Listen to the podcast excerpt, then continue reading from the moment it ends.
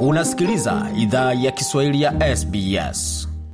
Karibu tena katika makala ya Kiswahili ya SBS ukiwa na migode migerano katika studio za SBS, tukielekea moja kwa moja katika makala ambayo tumeandalia ya michezo, tukianzia katika mchezo mchezo wa cricket, ambapo hapo kesho hapo kesho itakuwa ni mechi ya cricket kwa upande wa wanawake kati ya West Indies dhidi ya Uingereza.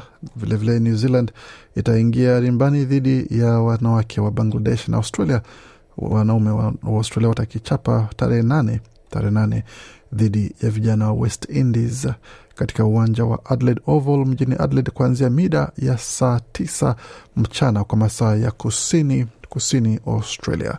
Hapo basi itakuwa ni takriban saa nane saa nane unusu kwa masaa ya mashariki ya Australia. Hapo mechi hiyo itakapoanza siku ya Alhamis, ambapo vijana hao wa Australia wataingia dimbani humo.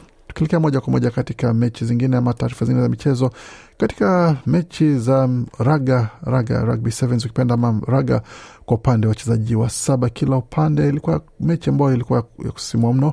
Kwa mara ya kwanza Fiji hawakuhusika katika fainali ya mechi hizo, ambapo fainali ilihusisha Ireland dhidi ya Afrika Kusini. Na vijana wa Afrika Kusini wakaibuka washindi wakiwa na alama ikiwa ni ishirini na moja kwa tano mechi ambayo bila shaka walionyesha ubabe wao mkubwa sana na kuweza kuonyesha umahiri wao katika mechi hiyo. Tukielekea moja kwa moja katika kombe la dunia, kama tumekuwa tukieleza hapo kabla katika taarifa za michezo, ni kwamba mechi ambazo zilichezwa mapema hii leo za mzunguko wa kumi na sita ambapo ilikuwa sasa upigwa ondoka, wakilishi wa Asia walikuwa ni wawili, Japan na Korea Kusini. Sasa ilikuwa ni kuona nane atakaendelea kupeperusha bendera ya bara la Asia bara la Asia likichuana hapo na bara la Ulaya katika mechi kati ya Japan dhidi ya Croatia, na Japan.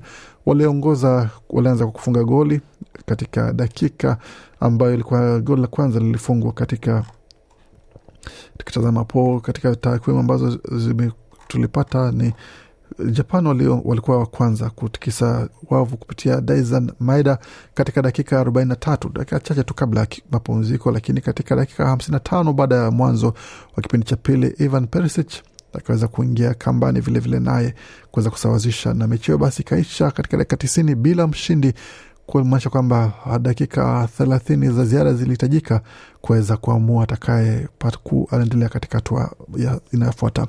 Hata hivyo hawakuweza kutengana kwa sababu waliendelea kubaki tu hiyo sare ya kufungana moja moja, kumesha kwamba ikaingia sasa ni mikwaju penati katika mahali ambapo ilikuwa sasa ya kushangaza mno.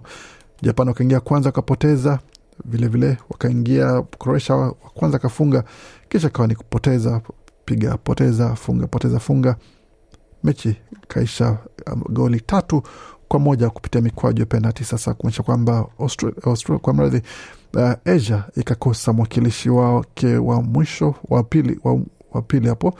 Na wa mwisho ambaye alikuwa anasalia ilikuwa ni katika mechi ya saa kumi na mbili za alfajiri ya leo kwa masaa mashariki ya Australia, ambapo Brazil waliingia dimbani dhidi ya, ya Korea Kusini, na katika mechi hiyo kufikia dakika thelathini na sita basi Brazil walikuwa shamaliza kazi yao katika mechi hiyo baada ya kufunga goli zao zote nne walizohitaji, kumaanisha kwamba kipindi cha kwanza kilikuwa kishaweka salama. Kipindi cha pili ilikuwa tu ni kusema kwamba wao wako tayari kuingia katika uh, robo fainali, ambapo sasa walikuwa watu ni kuweza kupiga pasi ama joga bonito kama wanavyosema kule Brazil mechi yao. Lakini katika dakika ya sabini na sita Park Sung-ho akafunga goli la kufuta machozi vijana wa Korea Kusini na kuweza kuaga kombe la dunia kule nchini Qatar. Kumaanisha sasa katika mechi ambazo zitafuata itakuwa sasa ni mwongozo uko hivi, msimamo unakuwa ni kwamba sasa Croatia wameratibiwa kucheza dhidi ya Brazil Jumamosi usiku saa nane kwa masaa mashariki ya Australia, wakati vijana wa Uholanzi watakichapa mida saa kumi na mbili alfajiri ya Jumamosi hapo kwa masaa mashariki ya Australia dhidi ya Argentina. Katika mechi ambayo itakayofuata itakuwa ni kati ya England dhidi ya Ufaransa. Hiyo itakuwa ni mechi ambayo itachezwa alfajiri ya saa kumi na mbili ya Jumapili. Itakuwa sasa kwa masaa mashariki ya Australia hapo, na katika mechi ambayo itafuata nyingine itakuwa ni mshindi kati wa mechi ya Morocco dhidi ya Hispania na kati ya mshindi wa mechi ya Switzerland dhidi ya Ureno, ambapo sasa mshindi wao wataingia katika robo fainali hiyo nyingine kuweza kuamua atakaendea katika nusu fainali na vilevile kuweza kuingia katika fainali hapo baadaye. Mechi tatu zinasalia, atakayeshinda zote tatu basi ndiye atakayekuwa bingwa dunia kwa mara nyingine. Bingwa tetezi walishatupwa nje tayari. Sawa, sasa ni kutusubiri kuona nani mwingine ambaye atakuwa pale. Kwa mradhi, bingwa tetezi wa Ufaransa wangali bado na uhai katika michuano hiyo, lakini basi anasema kwamba huenda wakapata mtihani mgumu zaidi kutoka kwa Uingereza katika mechi yao ambayo itakuwa ni ya Jumapili saa kumi na mbili za alfajiri. Nasema kwamba utaweza ukaona mechi hizo zote kwenye tovuti za SBS, kwenye runinga ya SBS na ukasikiza matangazo yake kwenye redio ya SBS vilevile vile.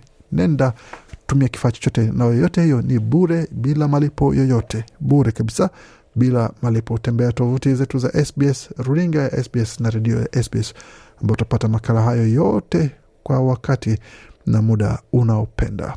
Mengi zaidi kusaya, pia tembelea tovuti yetu sbs.com.au ambapo utapata makala haya na mengine mengi zaidi kuhusu kombe la dunia kutoka nchini Qatar. Waendelea kusikia idhaa Kiswahili ya SBS. Penda, shiriki, toa maoni, fuatilia idhaa ya Kiswahili ya SBS kwenye Facebook.